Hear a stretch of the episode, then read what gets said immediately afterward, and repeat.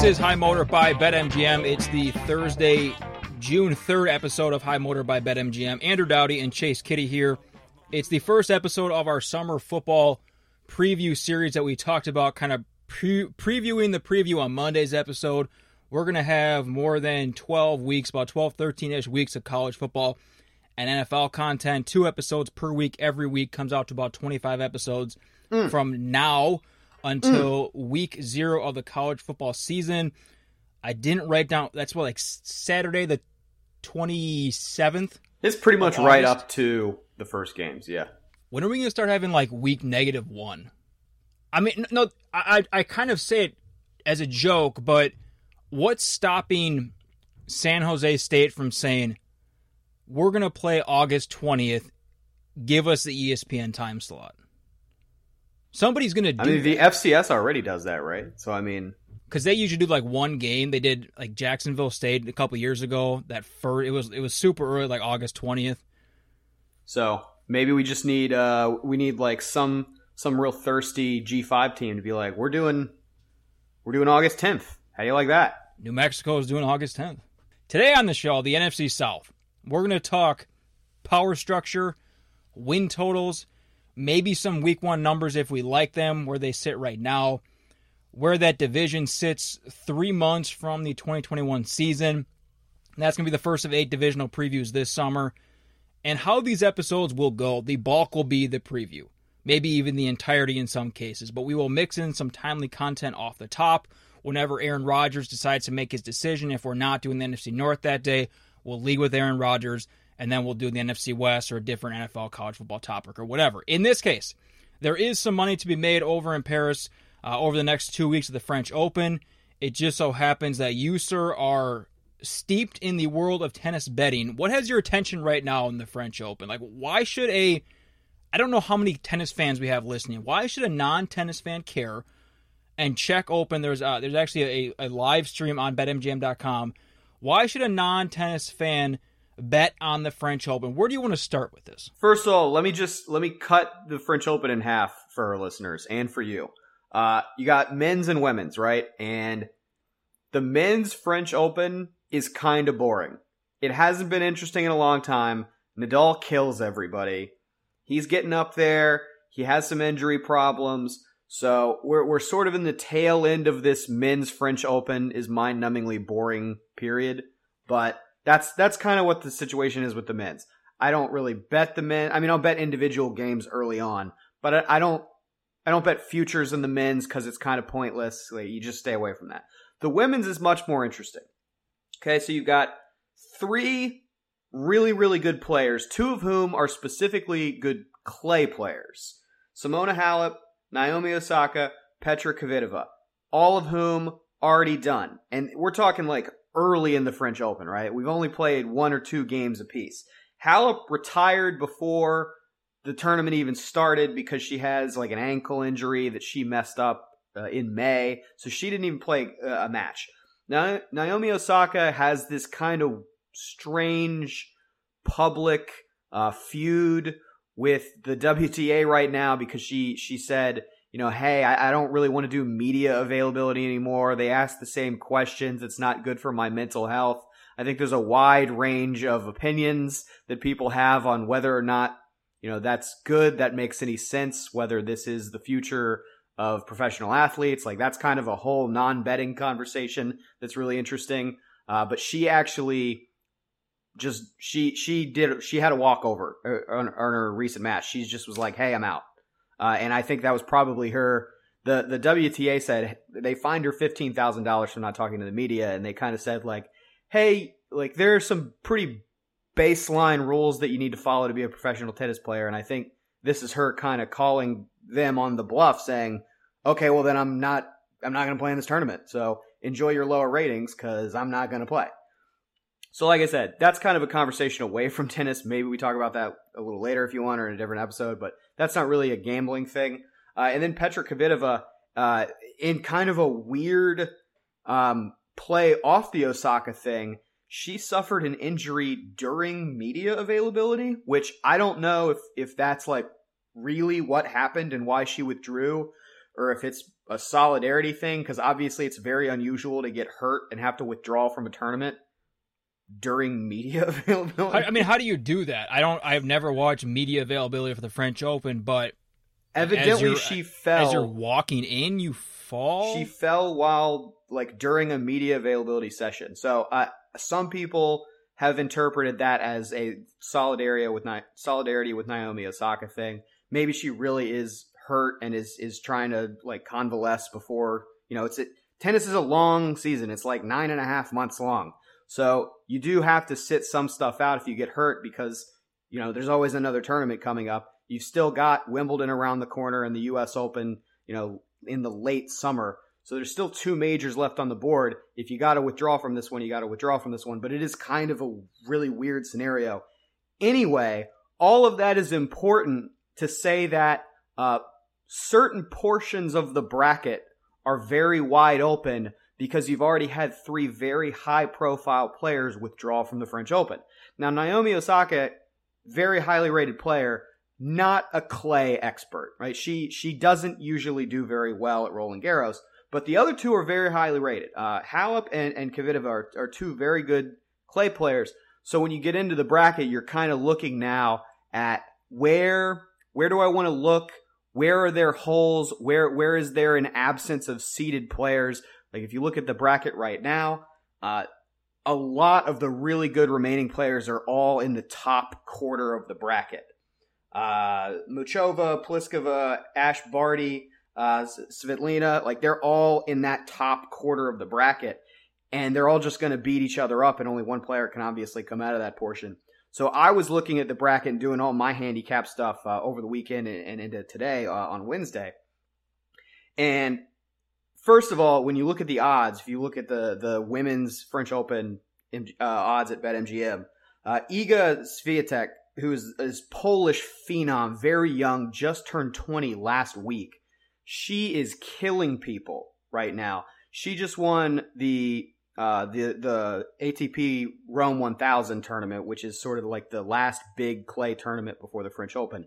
She double bageled a very good player in the final, which means she won six six love six love. Like that's unheard of. Nobody does that. And How'd she do in the uh, in the Belgrade Open? Yeah, well, I, I don't know that she played in that. She didn't make that one. Yeah, I don't know if she played in that one. Uh, but I actually think they play at the same time, so you can't play in both of them. But she is killing people. She's a very talented uh, clay player specifically. She won last year's French Open, and she is a heavy favorite right now to repeat. I think she's plus 175 right now to win the French Open, and like the next closest player is plus 500 or something like that. So we're talking about her being the heavy favorite, and on top of the fact that high profile players have already withdrawn, and on top of the fact that she's really good and she's particularly good on clay and she's the defending champion and she's so in form right now she also has a really easy draw. Like I was talking about how there are all those players in the top quarter of the bracket. There's almost nobody good in her portion of the bracket, in her little quarter. So she probably is not going to have to be really challenged until maybe maybe the semifinals of this bracket. And and when you get talking about these major tournaments, the brackets are huge. There's dozens and dozens and dozens of players. So the fact that she is just kind of going to be on cruise control until the semifinals, pretty big deal. Uh, great for her odds. I think if you like her, I, I totally understand why you'd want to bet on her. Uh, it, it's worth buying a ticket probably. It's it's probably a better use of your money to just bet her game to game. I think you'd probably get a better return. Just I, I mean, obviously, I don't know what all the, the numbers are going to be between now and the finals for her, but it seems like you'd probably get better return just slamming her in individual matches. Uh, but maybe you'd like to hold the future as well.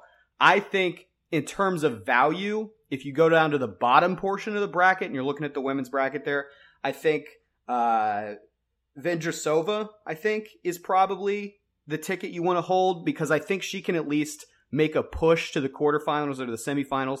This is sort of the portion of the bracket that Naomi Osaka is in. There's not a lot of other seeded players. So I think she is a very highly rated clay player. She could make a push. And then maybe if you're holding her ticket at plus 3,300, you might be able to hedge off of that given some of the late game matchups. or the late match, late tournament matchups, I should say. Uh, you could hedge off of that given who she ends up playing uh, in the later matches. I want to ask you about live betting for the second half of this conversation because we haven't talked live betting that much. Maybe that should be something we add to the list before football season. Live betting during football. We haven't talked about live betting that much on this show, and obviously it's it's extremely entertaining to do it. And you had mentioned before we hit record here that there are actually a lot of opportunities in the French Open for live betting that you don't really see elsewhere in different sports just because how the odds are structured, where the book puts them. What did you mean by that, and how can myself, for example, layman in tennis, how can I go on and identify that kind of value when I personally don't have any experience betting tennis? I know very little about tennis. Yeah, so I don't know that I would advise it if you know absolutely nothing about tennis because it's going to be hard to know uh, which matches are over. Tennis is big on momentum. Like it's a huge deal. It, you know, two of the biggest things you have to know to bet tennis are who's good on what surface, who and you know who's in form and that kind of thing. Sort of the player specific things. And then there's just a feel to watching a tennis match of of where the momentum is, and some of it's obvious and some of it isn't. and, and when you talk about betting tennis live, you know, the, the odds swing so heavily when a set has been completed, when somebody has won or lost a set. In women's, for example, even in the majors, it's it's best of three. And so when somebody goes up, takes a 1-0 set lead, even somebody who was a moderate favorite, who uh, a modest favorite, who might have been, you know, minus 250, their odds are going to jump to like minus 1200 because you're playing best of 3 and they have one set in hand. And from the book's perspective, it does make sense to do that because you have to prevent all these people, you know, maybe maybe like yourself who are not tennis savants but can do basic best of 3 math uh, from coming in and just slamming the person who's already up 1 to 0. They have to lay a live number that's going to prevent people from just coming and doing that nonstop. They have to really make it hurt if you bet live and guess wrong. So that's why the numbers go up. But what that ends up doing is creating an opportunity on the other side. You know, yes, it's powerful to be up one to zero in a best of three match, but people do come back and win the other side. People do come back and win the second set and then win the third set. And oftentimes, the player that wins the second set does win that third set because tennis is all about momentum and how you're building towards something. It's such a mental sport too, where you, you see people all the time, especially on the men's side. If you get broken in a final set in like a set five situation and you go down two games to zero in a final set, you'll see people just kind of throw in the towel and get smashed six to one in that last set. And it happens all the time. So there is kind of a give and a take in tennis, and, you do have to know some of the idiosyncrasy idiosyncrasies. I think I just combined two words. Uh, the some of the idiosyncrasies of of the sport, but there are opportunities on the live line to bet the person that's down one set. Uh, if you feel like this is a person who is still in the match. Uh, but again, it does require a little bit of tennis knowledge, and you can't just come off the street and do it. You kind of do need to know a little bit. Sorry to disappoint you, Andrew Dowdy, but we are sticking with the NBA playoffs for the Airhorn pick this particular episode. And I don't know if you watched any basketball on Tuesday night. Uh, the Lakers are done. Okay, they're done. I'm just surprised you're going back to the NBA well after that 28 point quarter crushed. Oh my! The uh, the over under bet. Uh, it was at game four. I think I texted you. I have never seen. I don't think I've ever seen a 28 point quarter. Yeah, I mean, because wasn't it adult NBA watching life? The, the, total was somewhere around like 75 like in the first 211. half. Yeah. It was 211 and the the final score went to like 208 and they scored 28 points in the second quarter. So I'm surprised you're going back to the well after taking that beating, but well, hey, you know, rip. sometimes you lose. And, All right, what do you got? So we are going back to a Lakers game. There is no reasonable explanation for why the Lakers are favorites in game 6. Anthony Davis might play, he might not play. We're recording this Wednesday evening. I really have no idea. I don't think it matters. They're not a healthy team. The only reason the Lakers are favorites right now is because of marketplace principles and because of history. There is not one basketball argument you can make to me that the Lakers are better than the Suns right now.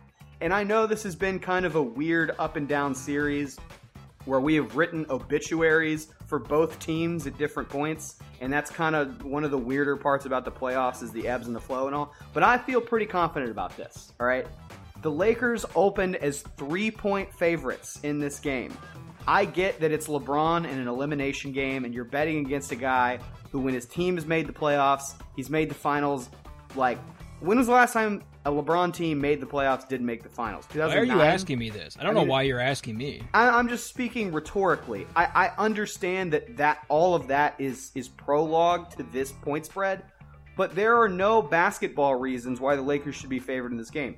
Give me the Suns. I took them at plus three. The line is down to plus two. It might be down to one and a half by the time this podcast is live. Take them to win on the money line for all I care. The Lakers are not winning this game. Uh, and and I feel pretty strongly about that. This is one of the more animated uh, air horn picks I think you're going to hear from me. Uh, I, I, wish we had we uh, we had given out that White Sox banger that I had few days ago that I texted you about and I put on Twitter and I like sent out the bat signal to everybody that, that it tails me. Yeah, and we needed that two runs. I think, and we needed two runs. What in the eighth to make that work, or the seventh to make that work? All cashes are the same, Andrew Dowdy. We're sitting there 1 1. I think it was the seventh or the eighth, sitting there 1 1 against a horrific team. They're playing the Orioles? They're playing my Orioles, who had lost about 13 in a row, and we're pitching a bad lefty against a White Sox lineup that just mashes on lefties. And then you get that 3 1 win, ticket cashes, doesn't matter. All cashes are the same, baby. So we're doing the NFC South today, and I, as I was preparing for this episode over the off season, I kind of went back to what we talked about in the NFC West, where all four teams seem to be going for something to some degree. And I kept going back to that because the NFC South, it seems like three of these teams aren't really going for it. Like one of these teams, the Falcons, are entering year one of a organizational overhaul, new coach, new general manager, new scouts, all that kind of stuff. They're saying it's not I just don't buy it. I don't buy it. I mean, Arthur Smith, that's just coach speak when I think he said they hired the wrong guys if they think this is going to be a rebuild. I just don't buy that, or I just disagree with the insistence that they're trying to win now. I don't think not taking Justin Fields or not taking a quarterback at four means they're serious about winning. There's also one team, the Panthers, year two of a major overhaul.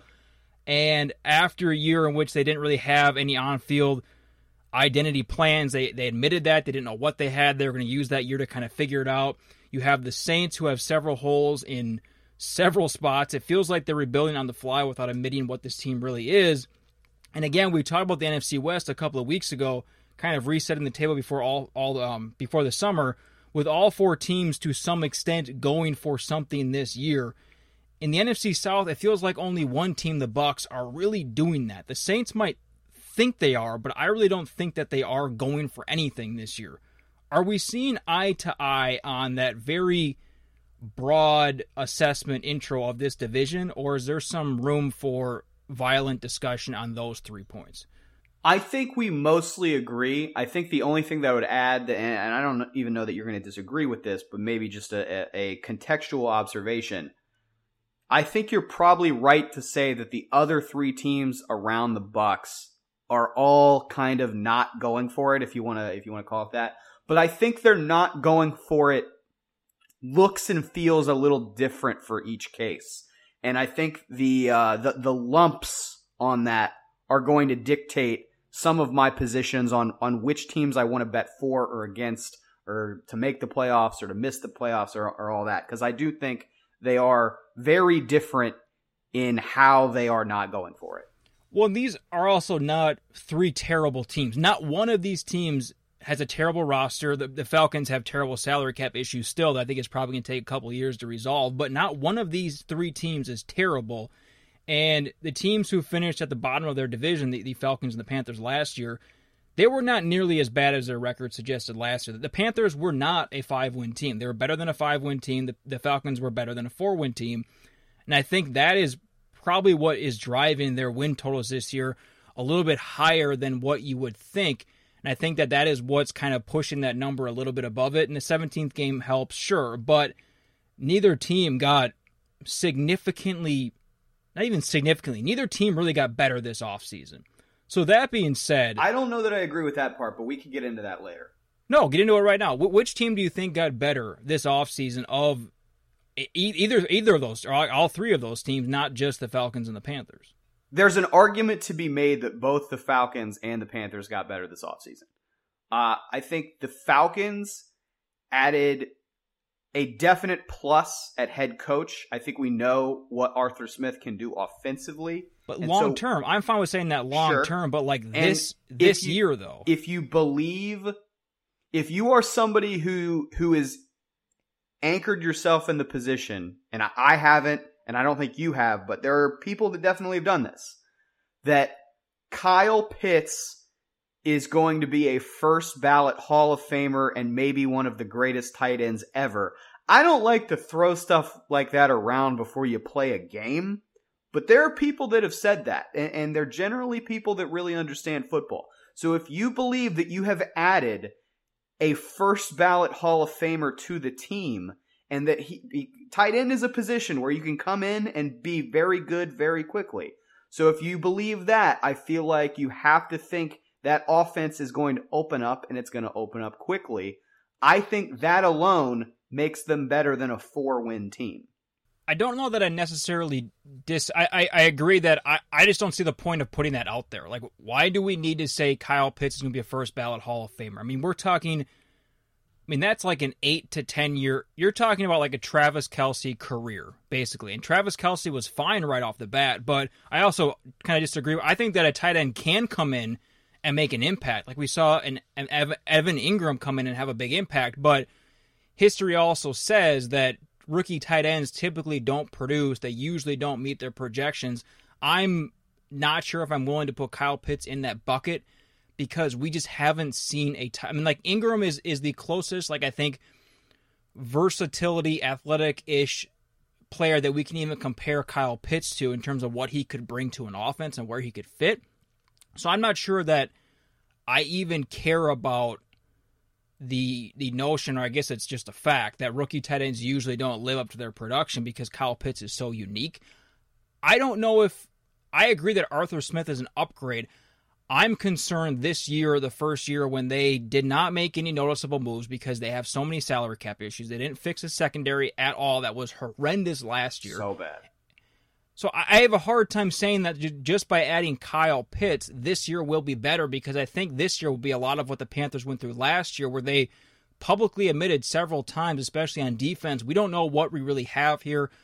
We don't. They didn't say like we don't know what we're doing scheme wise, but they essentially admitted we need to figure out what we have on this team, where all these pieces fit, so that moving forward we can be a better team as opposed to shoving a square peg in a round hole and I think that's what the Falcons are going to use this. I don't know if they're just delusional or again it's just coach speak, but I don't see where the Falcons got better, and that that's one of the numbers that I I only like essentially two numbers from the NFC South betting right now.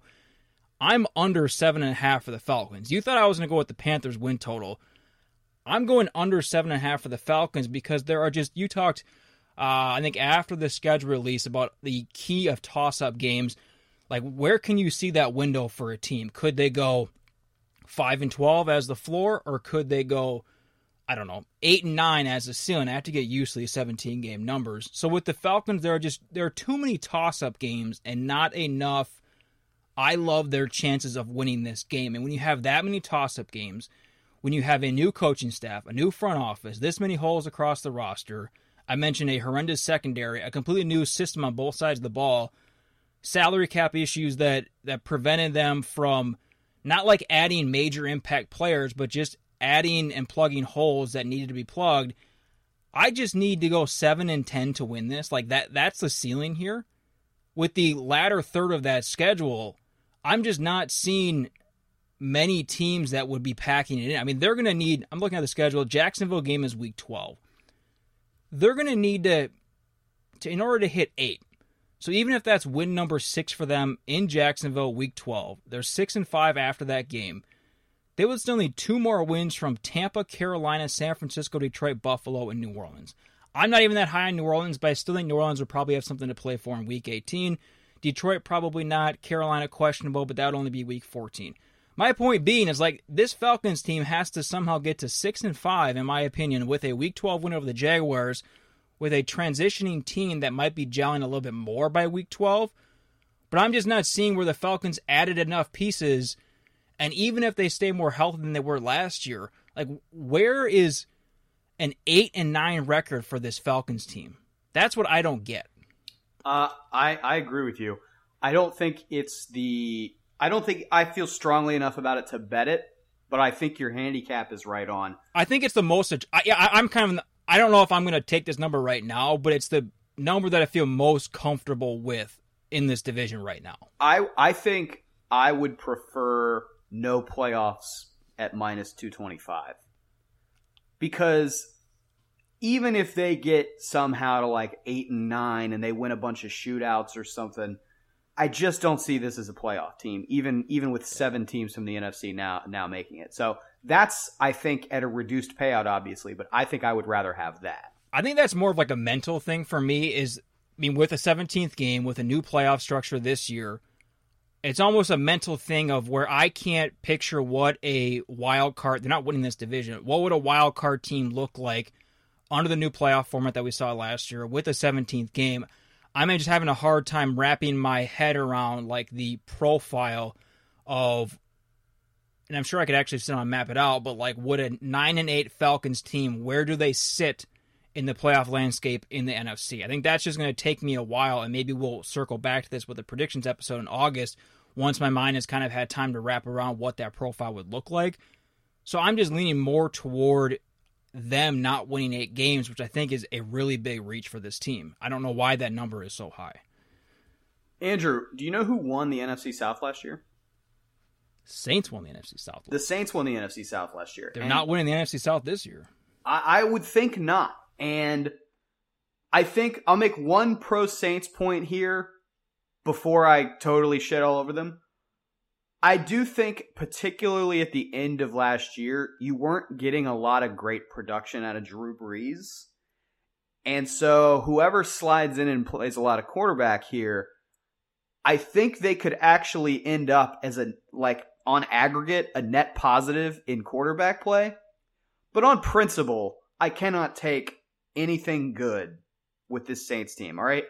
Their cap situation is a mess. I know that's not a reason to bet against them on the field, but it but it kind of is. It like, kind of is, you, right? You see that for the offseason, like I mentioned with the Falcons. Like I'm not expecting the Falcons to make some like massive splash, but if you didn't have those cap woes, which the Saints also have, like I think that we've seen that through the lack of moves they've made to just improve the spots that are problem areas right. for them like a little like give me somebody on the defensive mm-hmm. line. And I get that we're all talking about Marcus Davenport, and, and interrupted you here, but like I think that it, it is fair to say their cap issues have prevented them from doing this and will prevent them from adding whatever over the next three months. And I think it's probably going to make them sellers at the deadline if yep. things are not going well, which I, I, expect things will not be going well.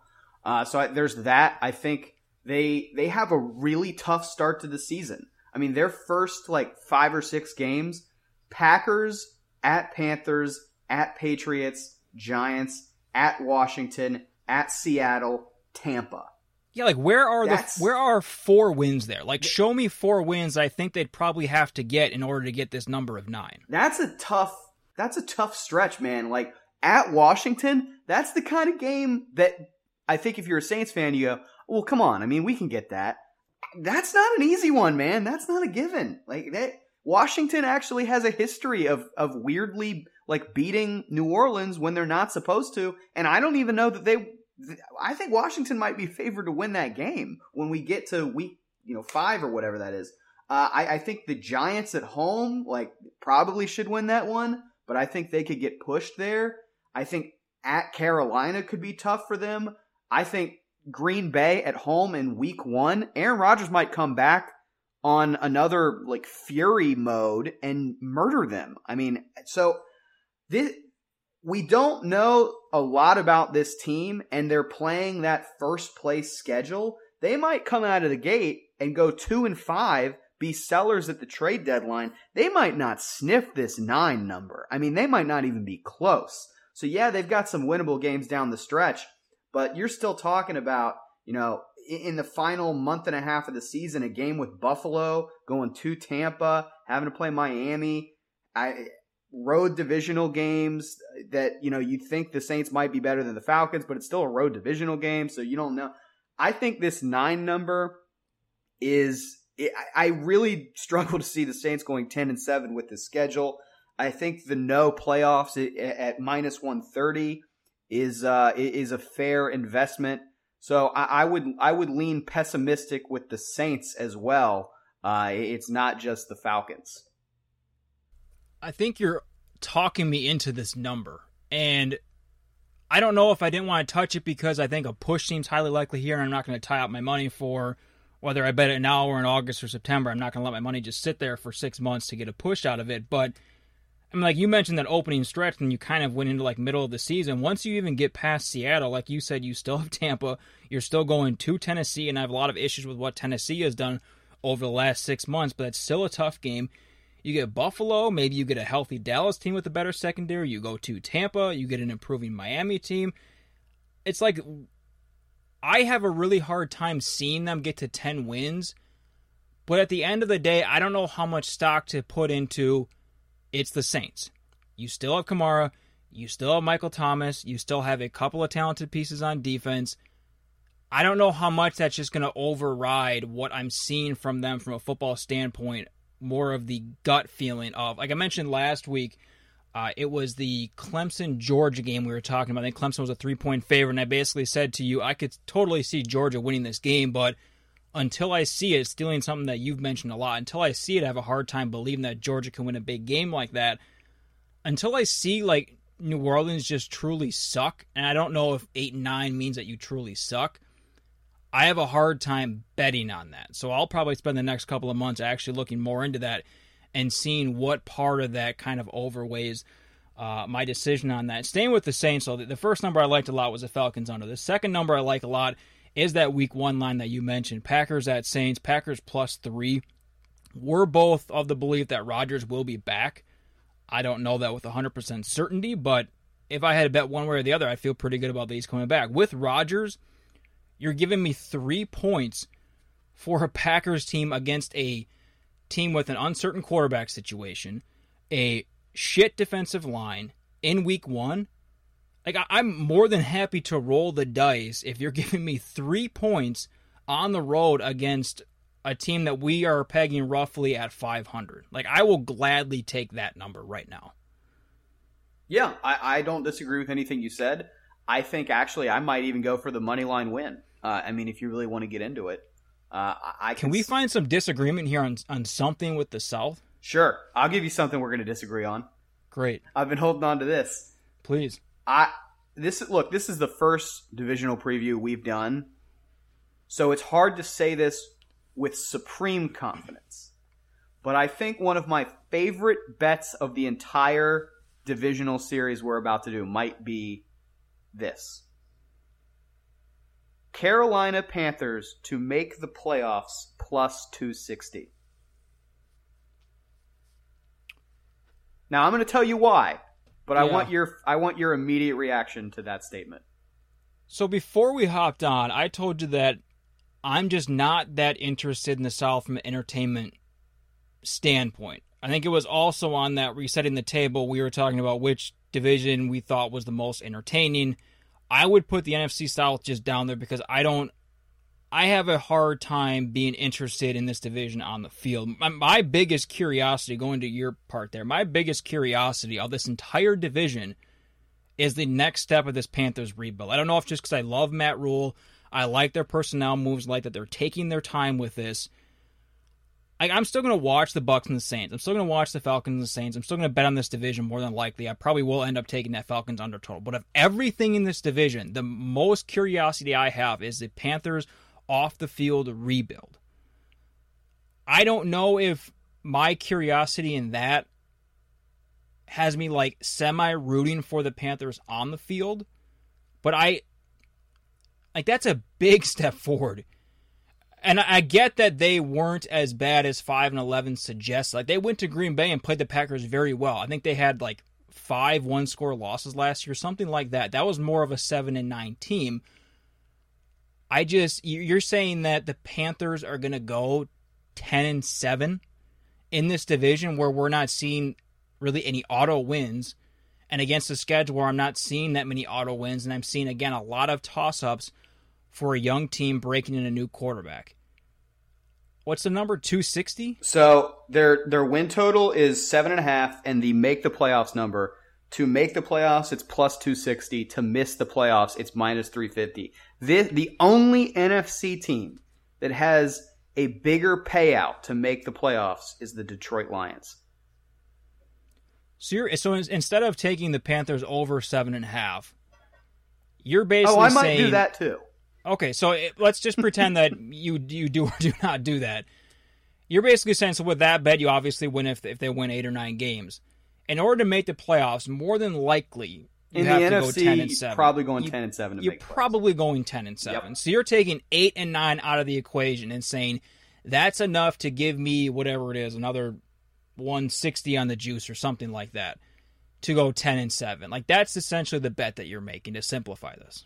I would say that's a fair uh, fair So way to you, frame you're that. saying Yeah. give me the two wins for an extra 160 in value. That that's kind of where I don't necessarily agree that that's worth it. If I'm taking the Panthers on anything, I would take the over. I think you're getting greedy with 260. I don't think the Panthers are there yet. So let me make my case. Number one, let, let's start with quarterback. So you you they won five games last year, as you've already said. Like they basically said they weren't really playing football last year. They were just seeing what they had. Won five games doing that. And they're fun to watch last year. It was like They one are. of those rebuilding college football teams where they were fun to watch even when they lost. There's a, a little little bit of East Carolina. Mm. In, like, Yeah. hey, you guys aren't very good, but you're fun to watch. So we've we've now got Sam Darnold on the Carolina Panthers. Is there is there a is there a bigger uh, reversal of fortunes than Sam Darnold going from that Jets roster last year and that Jets coaching staff to the Carolina Panthers with Matt Rhule and Joe Brady? I'm trying to think of another example in NFL history where a quarterback has been discarded but upgraded their situation that much. I mean, that this, is like this early in their career with with so much like so much reward that he could get out of this. Yeah, I can't think of a better example than that. that is i mean talk about a turnaround so you've got that and i i think i don't think it's crazy to think that that sam darnold especially once he gets a few games under his belt with with Rhule and the brady and, and all the stuff that's going on in carolina I think he could be pretty good this year. I'm not saying he's going to win the MVP. I'm not saying he's going to throw for six thousand yards. no, but he's like, that guy you pick up in week eight of fantasy. yeah, when you're like for 28. oh, okay. And then you and then you hang on to him, give him a couple spot starts, maybe week thirteen, Right. week fourteen. He's that guy. he, he's. I think he's. I think he's actually. He could be a little bit better than that. He's like we he's like year two of Trubisky late season where he's putting up some fantasy points and you're saying, oh, maybe. I think maybe a little better than that. Let's talk about the schedule.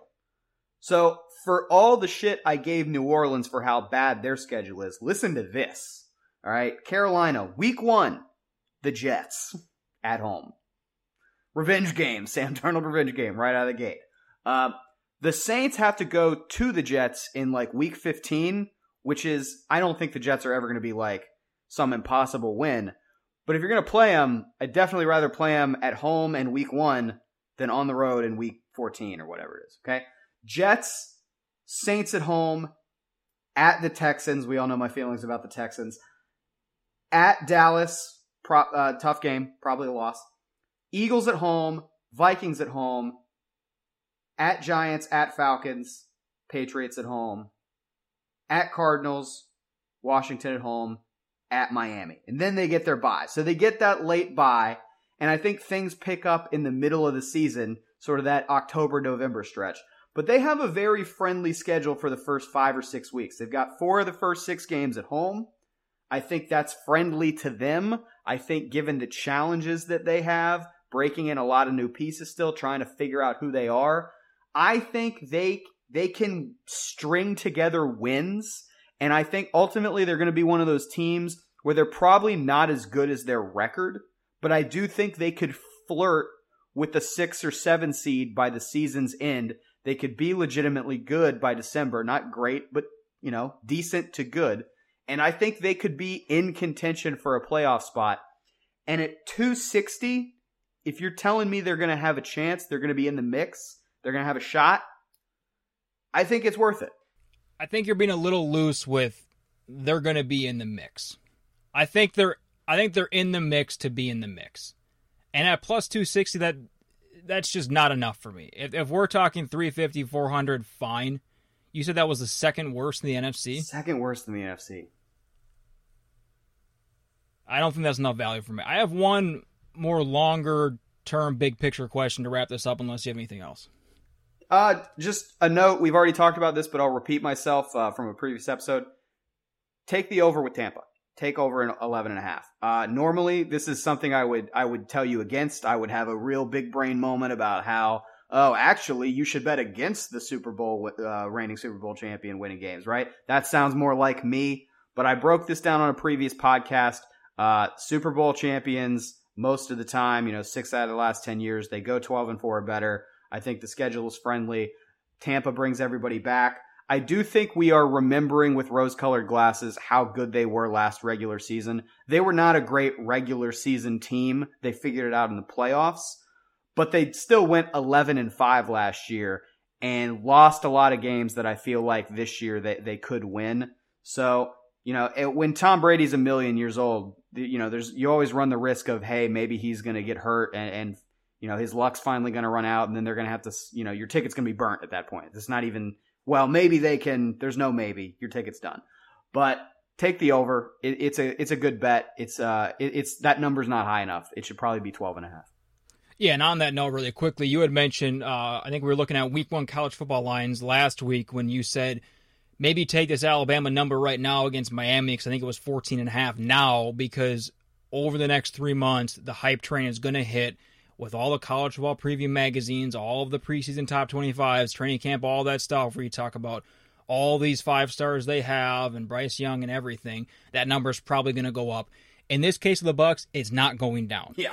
It's like, not going down. this down. number is not going to go down from 11 and a half, but it sure as shit could go up to 12. And the difference between 11 and a half and 12, even with the extra game, is massive. So if you're going to take this number, I think you have to take it right now today, correct? I, I agree. One longer term big picture question to wrap it up here. Let's say three years down the road, what does the power structure look like? We're not going to get deep into analysis of this, but rank these teams three years down the road in terms of like however you want health of the franchise moving forward where they sit competitively are they a contender etc like generally big picture kind of like we done for neighborhood series where do these four teams sit three years down the road in order? Three years down the road. Uh, one, Carolina. Two, Tampa. God, that feels weird, but uh, I mean their roster is is still going to be good three years from now. They're not going to have totally blown up their roster in three years. Uh, one Carolina, two Tampa, three Atlanta, for New Orleans, and, and I don't love putting New Orleans in that four spot because I really do like Sean Payton, but it feels like their cap situation is going to get way worse before it gets better. Completely agree on that. I think I think it's one, two, three, four, exactly how you put it for me, and I think that the Saints are an, an easy four. Um, I mentioned that I have a hard time seeing them be that bad this year, but I think it's almost like a refusal to admit where your franchise currently sits because you have a couple of mega stars on offense that you're not accepting where your personnel truly lies and what your too deep looks like moving forward. That I think that three years down the road, the Saints' refusal to admit and look themselves in the mirror right now is going to bite them in the ass, and they could be sitting down there for a while. Anything else here? Uh, good, good opening for the divisional round. I think, uh, and you guys let us know, uh, you know, if, if there's some, you know, some angle, some aspect, uh, that, that we can cover, or, uh, maybe you want to get in, get in one of our DMs and talk about a specific number, uh, run scenarios. Hey, whatever, uh, whatever you guys want. We're around. Yeah, as we get rolling with these summer football previews, if you have any mailbag questions for summer football content, if you think of a good idea, a good question to ask, like that last question, I don't know if we'll ask that for every division. I think it's particularly interesting for the South, where those teams will be three years from now. Uh, but if you have any segment ideas, any mailbag questions, any betting stuff, at High Motor Pod on Twitter, at High Motor Pod. We are back on Monday. That will be Monday, June 7th for the next uh, episode. We're not planning these out really. So, like, if you are just really fired up for the AFC West, shoot us a DM. Tweet at us at High Motor Pod. Maybe we'll do the AFC West that week. Thanks for giving us a piece of your week. We will see you back on High Motor by BetMGM on Monday.